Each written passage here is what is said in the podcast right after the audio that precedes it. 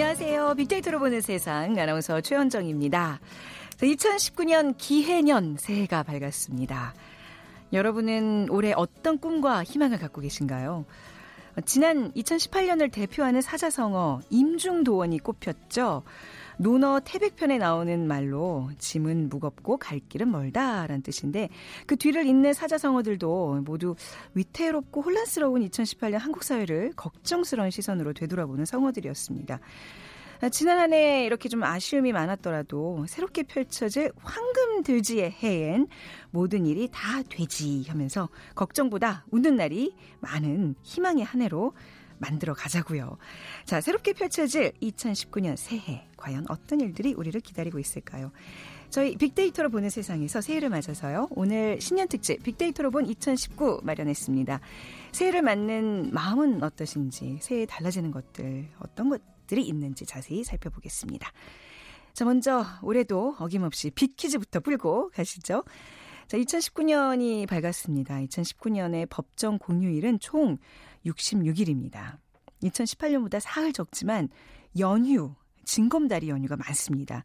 설 연휴도 주말을 포함하면 2월 2일 토요일부터 닷새간 휴일이 이어지고요. 뒤로 이틀 연차를 붙였으면 최장 아흐레까지 쉴 수 있다고 합니다.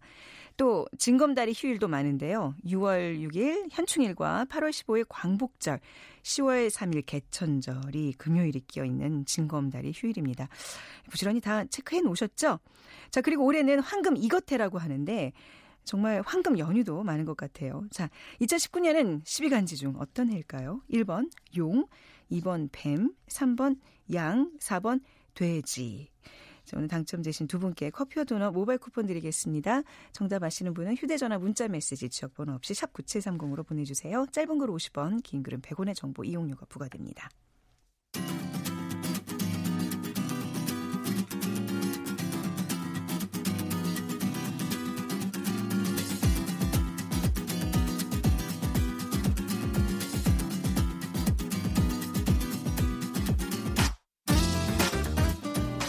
데이터는 시그널이다. KBS 일라디오 빅데이터로 보는 세상. 세상의 모든 빅데이터.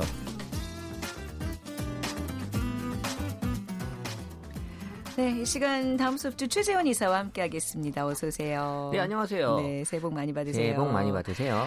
우리가 4년 동안 만 4년 동안 새해 첫날, 뭐 한 해의 끝, 추석이면 추석 진짜 중요한 날 같이 많이 했어요. 그 새해를 네. 지금 5년째 맞이한 거잖아요. 그렇네요. 어떻게 보면은. 와. 야, 정말 어, 저는 믿기지 않는 게 와, 어, 예전에 정말 그 제가 TV에서 네. 그 도종 골든벨로 봤던 분을 5년 동안 저희 엄마보다 더 자주 봤어요. 지금. 아, 그러니까 지금 그런 네. 것 같아요. 어, 믿지 않아요. 제 주변에서는 어, 그 정도로 뭐 야. 이렇게 아는 친분이 있냐. 근데 음. 정말 반갑습니다. 반갑습니다. 네. 우리 옛날 얘기하는 거 보니까 확실히 나이가 있죠. 예, 한 살 더 먹은 것 같네요. 네. 치가 팍팍 나죠. 맞아요. 우리 최 이사님은 올 한 해 개인적으로 어떤 소망이 있으신지? 어, 올해가 황금돼지 해 아닙니까? 제가 또 네. 바로 돼지띠. 아, 어, 올해가 저희 해입니다. 아, 그래서 올해, 어, 저를 예. 중심으로 좀 이제 뭉쳐주시면 네. 어, 좋을 것 같습니다. 아, 최 이사님 좋은 일 많으시길 바래요. 아니 같이 예. 잘 돼야죠. 네, 저는 아니 뭐좀 혼자 잘 되기 원치 않습니다. 덕 좀 봅시다. 네. 어, 2019년 우리 국민들은 어떤 소망이 있는지 먼저 들어보고 시작하겠습니다. 저도 이제 자영업을 하고 있어서 그런지 아무래도 경제가 좀 활성화돼서 그래야 이제 저처럼 자영업하는 사람 분들도 어, 아무래도 도움이 될 것이고 제가 보고 싶은 거 복권 당첨? 30억 당첨 정도? 제가 축구를 되게 좋아하는데 1월에 아시안컵이 열리잖아요. 한국 아시안컵 59년 만에 우승? 그런 키워드? 화합하고 내 편, 네 편보다는 그런 2019년도가 됐으면 좋겠습니다. 비정규직의 100% 정규직 전환이라는 키워드를 꼭 보고 싶습니다. 신혼부부 주택담보대출 소득 기준 대폭 완화 일자리가 좀 많아졌다? 모든 게 전선화되고 요즘에 무인 시스템 많다 보니까 정말 일자리가 점점 없어지는 걸 요즘에 되게 많이 느끼거든요. 그래서 좀 일자리가 많이 생겼다, 늘었다 그런 단어가 많았으면 좋겠어요. 평화, 통일 이런 단어를 봤으면 좋겠다라는 생각이 들어요. 보고 싶어 아니면 뭐 사랑해 그런 단어가 좋지 않을까요? 아니면 19년도 행복해 그런 말 들으면 좀 행복해지고 그럴 것 같네요. 아유, 뭐 소소한 개인적인 소망에서부터 정말 인류 세계 평화를 염원하는 분들까지 다양한 우리 시민들의 새해 소망이 들었는데 어떻게 들으셨어요? 어, 정말 이 소망이 음. 예전보다 저는 데이터를 보면 조금씩 이제 작아지는. 아. 그러니까 왜냐하면 네. 예전에는 정말 뭐 꿈과 희망 자꾸 크게 가져라 네. 뭐 이런 얘기 많이 했잖아요. 그 정말 크게들 가지셨는데 음. 어, 점점점 이 꿈과 이 소망이 작아지는 듯하니까 그만큼 작은 거에서 행복을 찾으려고 하는 분들이 많아졌다. 그 소확행 어떤 그 분위기랑도 그러니까는 맞아 떨어지는 거네요. 미래보다는 현재. 음. 어, 그 소확행도요. 네. 어, 이 소확행도 있어요.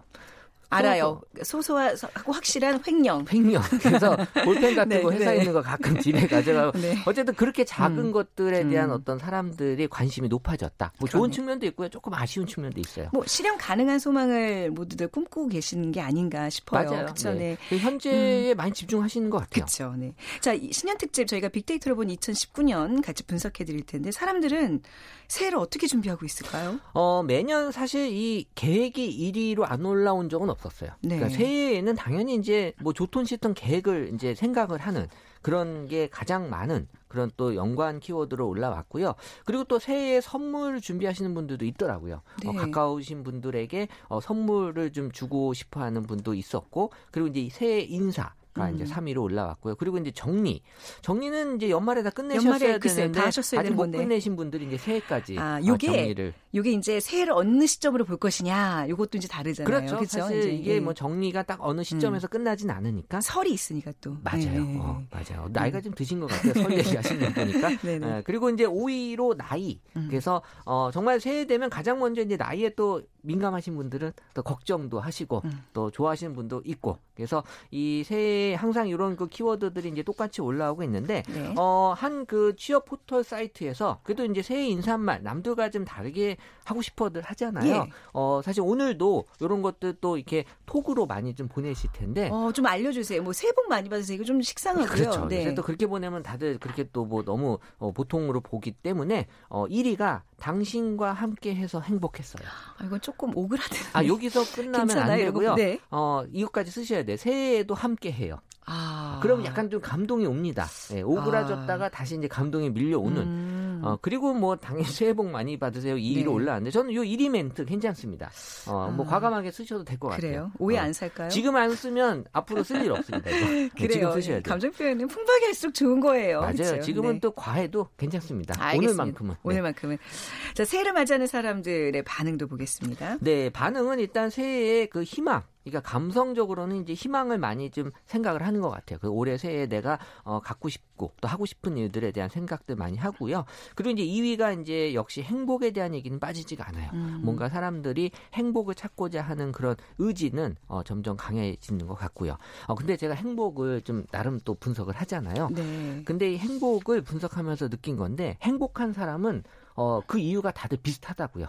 행복에 대한 행복한 사람들은 비슷한 이유로 행복한데 네. 불행한 사람들은 다 다른 이유로 불행해요. 아. 다른 이유로 불행해요. 중요한 그러니까 말씀이네요. 행복으로 가는 네. 길은 사실 정해져 있는데 음. 너무 자기만의 길로 가려고 하면 네. 사실 그게 좀 어려울 수 있다. 음. 우리가 사실 이 수영 선수들 몸은 다 똑같잖아요. 네. 하지만 수영장에 가서 일반 분들 몸을 보면 다 제각각이잖아요. 네네. 그러니까 뭔가 잘 되는 거에는 어떤 길이 있기 때문에 네. 그 길을 좀 찾으면 행복에 가는 길도 좀 빨라지지 않을까라는 아. 생각을 좀 해봤습니다. 그러니까 지금 얘기 들어보니까 행복한 길이 더 쉬운 길일 수 있어요. 근데 우린 자꾸 그 불행한 길만 뒤돌아보고 있는 그렇죠. 거예요. 뭐 네. 너무 나만의 길도 좋지만 음. 뭔가 행복으로 가는 우리의 길을 찾으면 좋지 않을까. 아. 어, 새해 정말 좋은 얘기 드렸습니다. 아니 우리 최 이사님은 해가 갈수록 깊어지세요 사람이 그 전에 종교인 같 얕았다는 얘기인가요? 종교인 같은 이런 덕담들을 참 많이 남기세요 요즘. 저도 근래 들어서. 여기저기서 듣는 얘기가 있으니까 어, 네, 저는 이제 저도 올해 좀 약간 더 깊어질 수 있도록 더 깊어지시기 네, 한번. 해보고요. 네. 그리고 이제 3위에 웃음이 올라왔습니다. 음. 그만큼 우리가 웃음에 대해서 그동안 좀 많이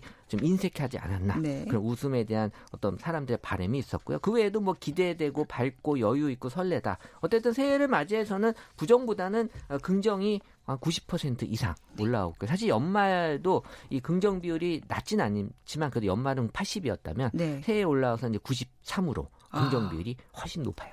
알겠습니다. 이게 또 새해 하면 계획이잖아요. 아까 전에 계획이 1위에 올랐는데 하, 저는 무슨 계획이 있지? 딱히 계획이 없네요. 다, 다른 분들은 어떠신가요? 뭐 계획이 없어도 되긴 하지만 네. 어쨌든 2017년도 예, 재작년에는 공부가 새해 기획으로 1위로 올라왔어요. 음. 그래서 뭐 아무래도 취업 준비하고 또 학생들의 얘기가 많이 올라오기 때문에 공부 네. 얘기가 많았고 그리고 이제 여행이 2위였거든요. 네. 그리고 돈이나 운동이 있었는데 2018년에는 여전히 공부는 1위지만 어 2위가 다이어트. 음. 그 2018년이라고 하는 건 이제 올해 기준으로 이제 작년에 이제 계획들을 세우기 때문에 네. 어 지금 올라온 거고요. 그래서 이제 다이어트가 좀 올해 많이 올라오고 있어요. 그러니까 이런 왜 집에서 할 수 있는 홈 트레이닝 기구들 이렇게 연초에 많이 팔리죠. 그렇죠. 확실히. 네. 어, 요새 또 이 집에서 많은 것들을 해결하려고 하기 때문에 예. 당장 할 수 있는 건 다이어트. 음. 그래서 또 그 외에도 이제 여행이 좀 밀리긴 했지만 3위로 올라왔고 여전히 이제 돈 그리고 취업, 운동, 금연, 어, 퇴사가 희망인 분들도 있어요. 아. 지금 사실 이제 퇴준생이라고 해서 네. 퇴사를 준비하시는 분들이 의외로 늘어나고 있습니다. 그러니까 우리가 생각했던 그 퇴직의 개념이 아니라면서 이제는 그냥 이직을 위한 한 단계의 마무리 이렇게 좀 생각을 한다면서요. 맞아요. 네. 지금 뭐 취준생도 있지만 음. 퇴준생이 늘어나는 이유는 이제 주 52시간 근무제가 또 정착이 되면서 네. 그 시간에 내가 새로운 자기 개발을 하다 보면 네. 어, 내가 여기서 만족하면 안 되겠구나. 아. 새로운 것을 위한 도전. 그러면서 어, 이 퇴사를 준비하면서 새로운 것을 하려고 하는 분들이 늘어나고 음. 있다라는 거죠. 네. 그 새해는 이제 왜 송구영 신에서 뭐 1월 1일 아침까지 쫙 있다가 뭐 새해 해맞이도 좀 보고 그러잖아요. 근데 그런 거 해보신 적 있어요, 이사님은? 아, 저는 예전에 그 직장 생활할 때 예. 정말 하기 싫은 게 이거였어요.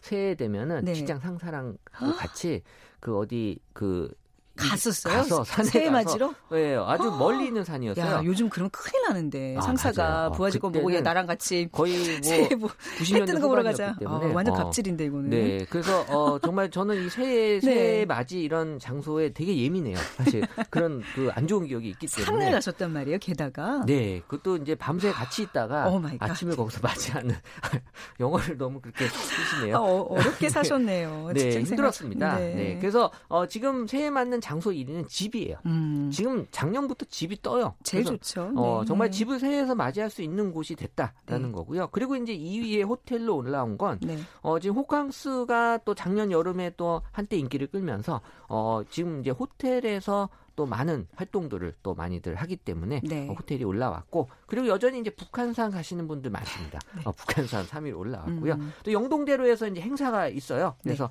영동대로에 있고 보신각, 뭐 호미곶, 간절곶, 어, 또 제주도 가신 분들 성산 일출봉 또 맞이하겠다. 음. 그래서 뭐 각자마다의 그런 영역에서 정말 다양하게 달라지고 있구나라는 걸 알 수가 있었습니다. 우리가 왜 크리스마스 때도 빅데이터 상으로 빅- 분석을 해봤지만 그때도 집이 집이에요. 1위였던 것 같아요. 네. 근데 앞으로 올해도 이제 집과 관련된 어떤 네. 그런 것들이 이제 많이 좀더 어, 쏟아져 나올 것 같아요. 그 그렇죠? 지금 집돌이 집순이들이 네. 앞으로 이제 트렌드입니다. 음. 어, 이 홈족들 네. 어, 우리가 이제 지켜봐야 돼요. 자, 내년부터 좀 달라지기를 바라는 점 이것만큼은 좀 좋아졌으면 한다.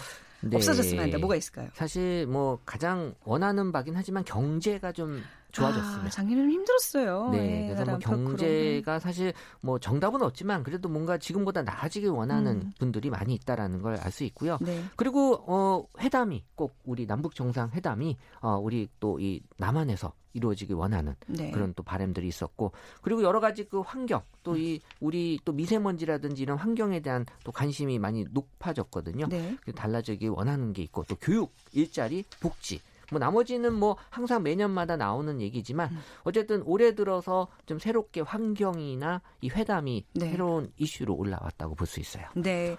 자, 새해에 달라지는 것들 잠시 후에 조금 더 자세하게 살펴보도록 하겠습니다.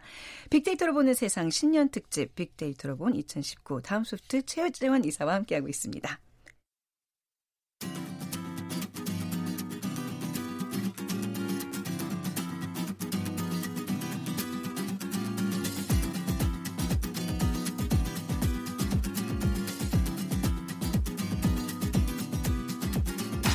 KBS 일라디오 빅데이터로 보는 세상. 자, 새해 첫날 빅데이터로 보는 세상과 함께 하고 계시는데요. 최 이사님 비퀴즈 부탁드릴게요. 네, 2019년의 법정 공휴일은 총 66일이죠. 2018년보다 사흘 적지만 연휴, 징검다리 연휴가 많습니다. 설 연휴도 주말을 포함하면 2월 2일 토요일부터 닷새간 휴일이 이어지고요. 뒤로 이틀 연차를 붙였으면 최장 9회까지 쉴 수 있다고 합니다. 네. 또 징검다리 휴일도 많은데요. 6월 6일 현충일과 8월 15일 광복절, 10월 3일 개천절이 금요일이 끼어 있는 징검다리 휴일입니다. 올해는 황금 땡땡 해라고 하는데요. 네. 정말 황금 연휴도 많은 것 같네요. 음. 그럼 2019년 12간지 중 어떤 해일까요? 네. 1번 용, 2번 뱀, 3번 양, 4번 돼지. 네. 휴일 얘기를 했는데 그 이제 얼마 전에 뉴스에서 연차 사용법에서 2019년 어디를 연차를 써야 뭐 며칠 놀고 이런 걸 아, 하더라고요. 맞아요, 근데 맞아요. 뭐 직원들 이제 계시지만 그거 미리 선점해서 쓰면 진짜 얄밉지 않나요? 어, 하지만 그런 예. 거 눈치 안 봅니다. 요즘은 안 봐도 안 되는 보고요. 거예요. 어, 이런 것들을 이제 인정하는 분위기가 됐고 네. 사실 이걸 할 수밖에 없는 게 연말이 되면 남은 음. 그이 휴가 기간이 자동으로 그냥 쓸 수밖에 없어요. 아. 근데 연말에 어쩔 수 없이 네. 또 정리를 해야 되거든요. 음. 휴가지만 나오는 것들을 가 되기 때문에 네. 사실 이거는 미리미리 자기 음. 휴가를 챙기는 게 맞아요. 그래요. 우리 이제 이런 거에 있어서는 조금 더 너그럽게 눈치 주지 말고 눈치 보지 말고 할 수 있는 그런 문화를 만들어 가자고요. 만들어 가고 네. 있습니다. 네. 자, 오늘 정답 아시는 분들 휴대전화 문자 메시지 지역번호 없이 샵 9730으로 보내주세요. 그러니까 올해 간 12간지 중 어떤 행인 거를 맞춰주시면 됩니다. 짧은 글 50원, 긴 글은 100원의 정보 이용료가 부과됩니다.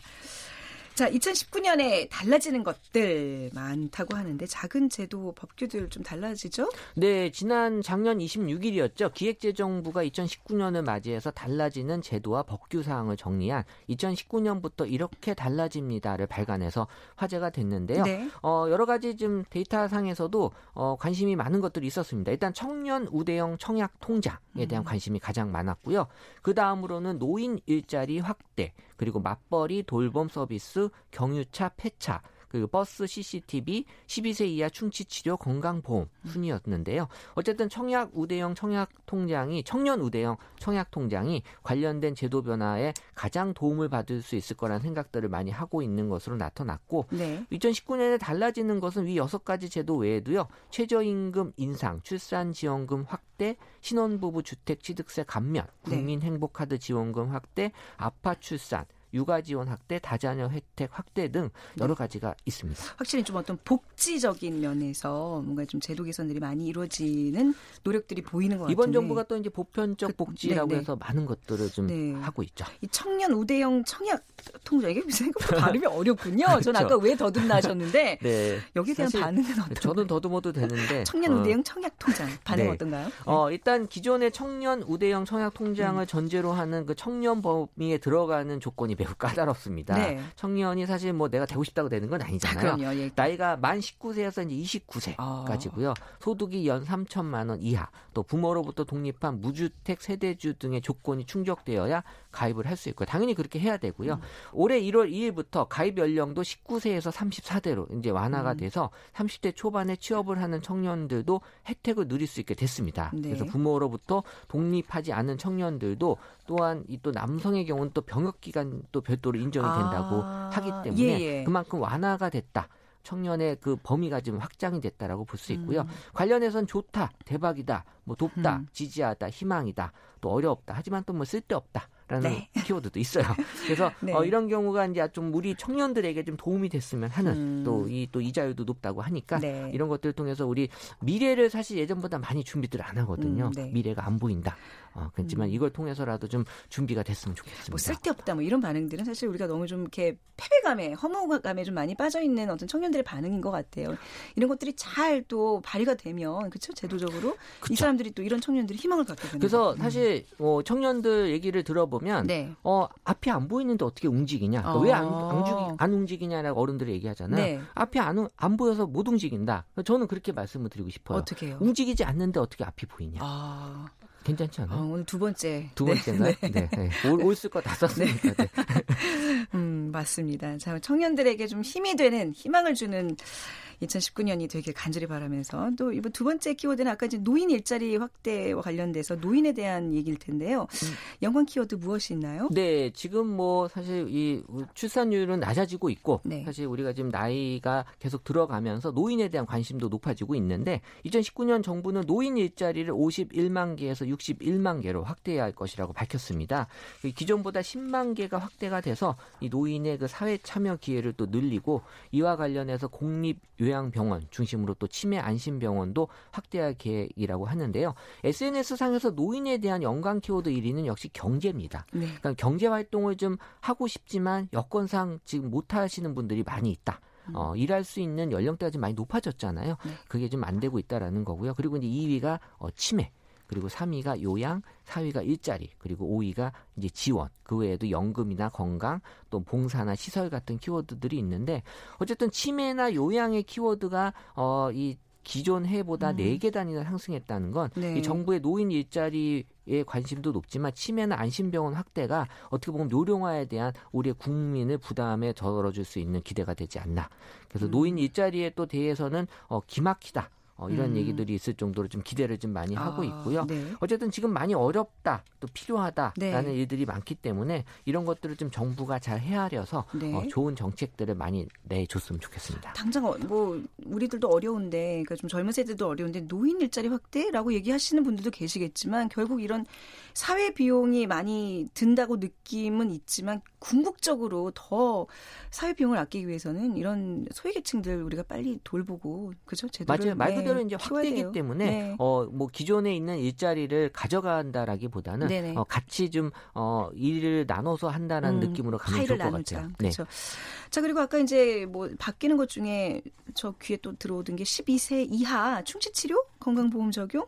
그러니까 이제 12세 미만은 충치 치료 좀 저, 저렴하게 할 수 있는 그렇죠. 건가요? 네. 사실 어린 아이들의 그 초기 충치 치료 부담을 이제 덜어주기 위한 음. 그래서 올해 12세 이하 어린이가 이 광중압형 복합 레진 충전 시술로 충치 치료를 받는 경우에 건강보험이 어, 적용이 된다고 합니다. 네. 어, 네네. 사실 아이 키우신 부모들은 다 알아요. 이 사실 음. 치과를 제일 많이 가는 병원 중에 하나거든요. 네. SNS 상에서 건강보험의 연관 키워드 역시 1위가 치과고요. 그리고 네. 2위가 치매. 그리고 3위가 관절, 그리고 4위가 내과 네. 정도의 순으로 치과와 치아의 언급량이 아주 높습니다. 그만큼 네. 우리가 밀접하게 관련된 이 치료에 관심이 높은 분야라는 거고요. 음. 어, 대부분 다 긍정적인 반응도 있었지만 이 또 어떤 시술에 대해서는 또 건강보험이 안 된다라는 네. 부분이 있어서요. 이 부분을 잘 확인을 해서 되는 거 안 되는 거좀 어, 잘 구별할 필요가 있을 것 같아요. 뭐 앞서서 그것보다 더 중요한 것은 충치가 생기지 않도록 부모님이 각별히 예 좀 그게 돌봐주시는 힘드니까 이제 게 만든 거예요. 그게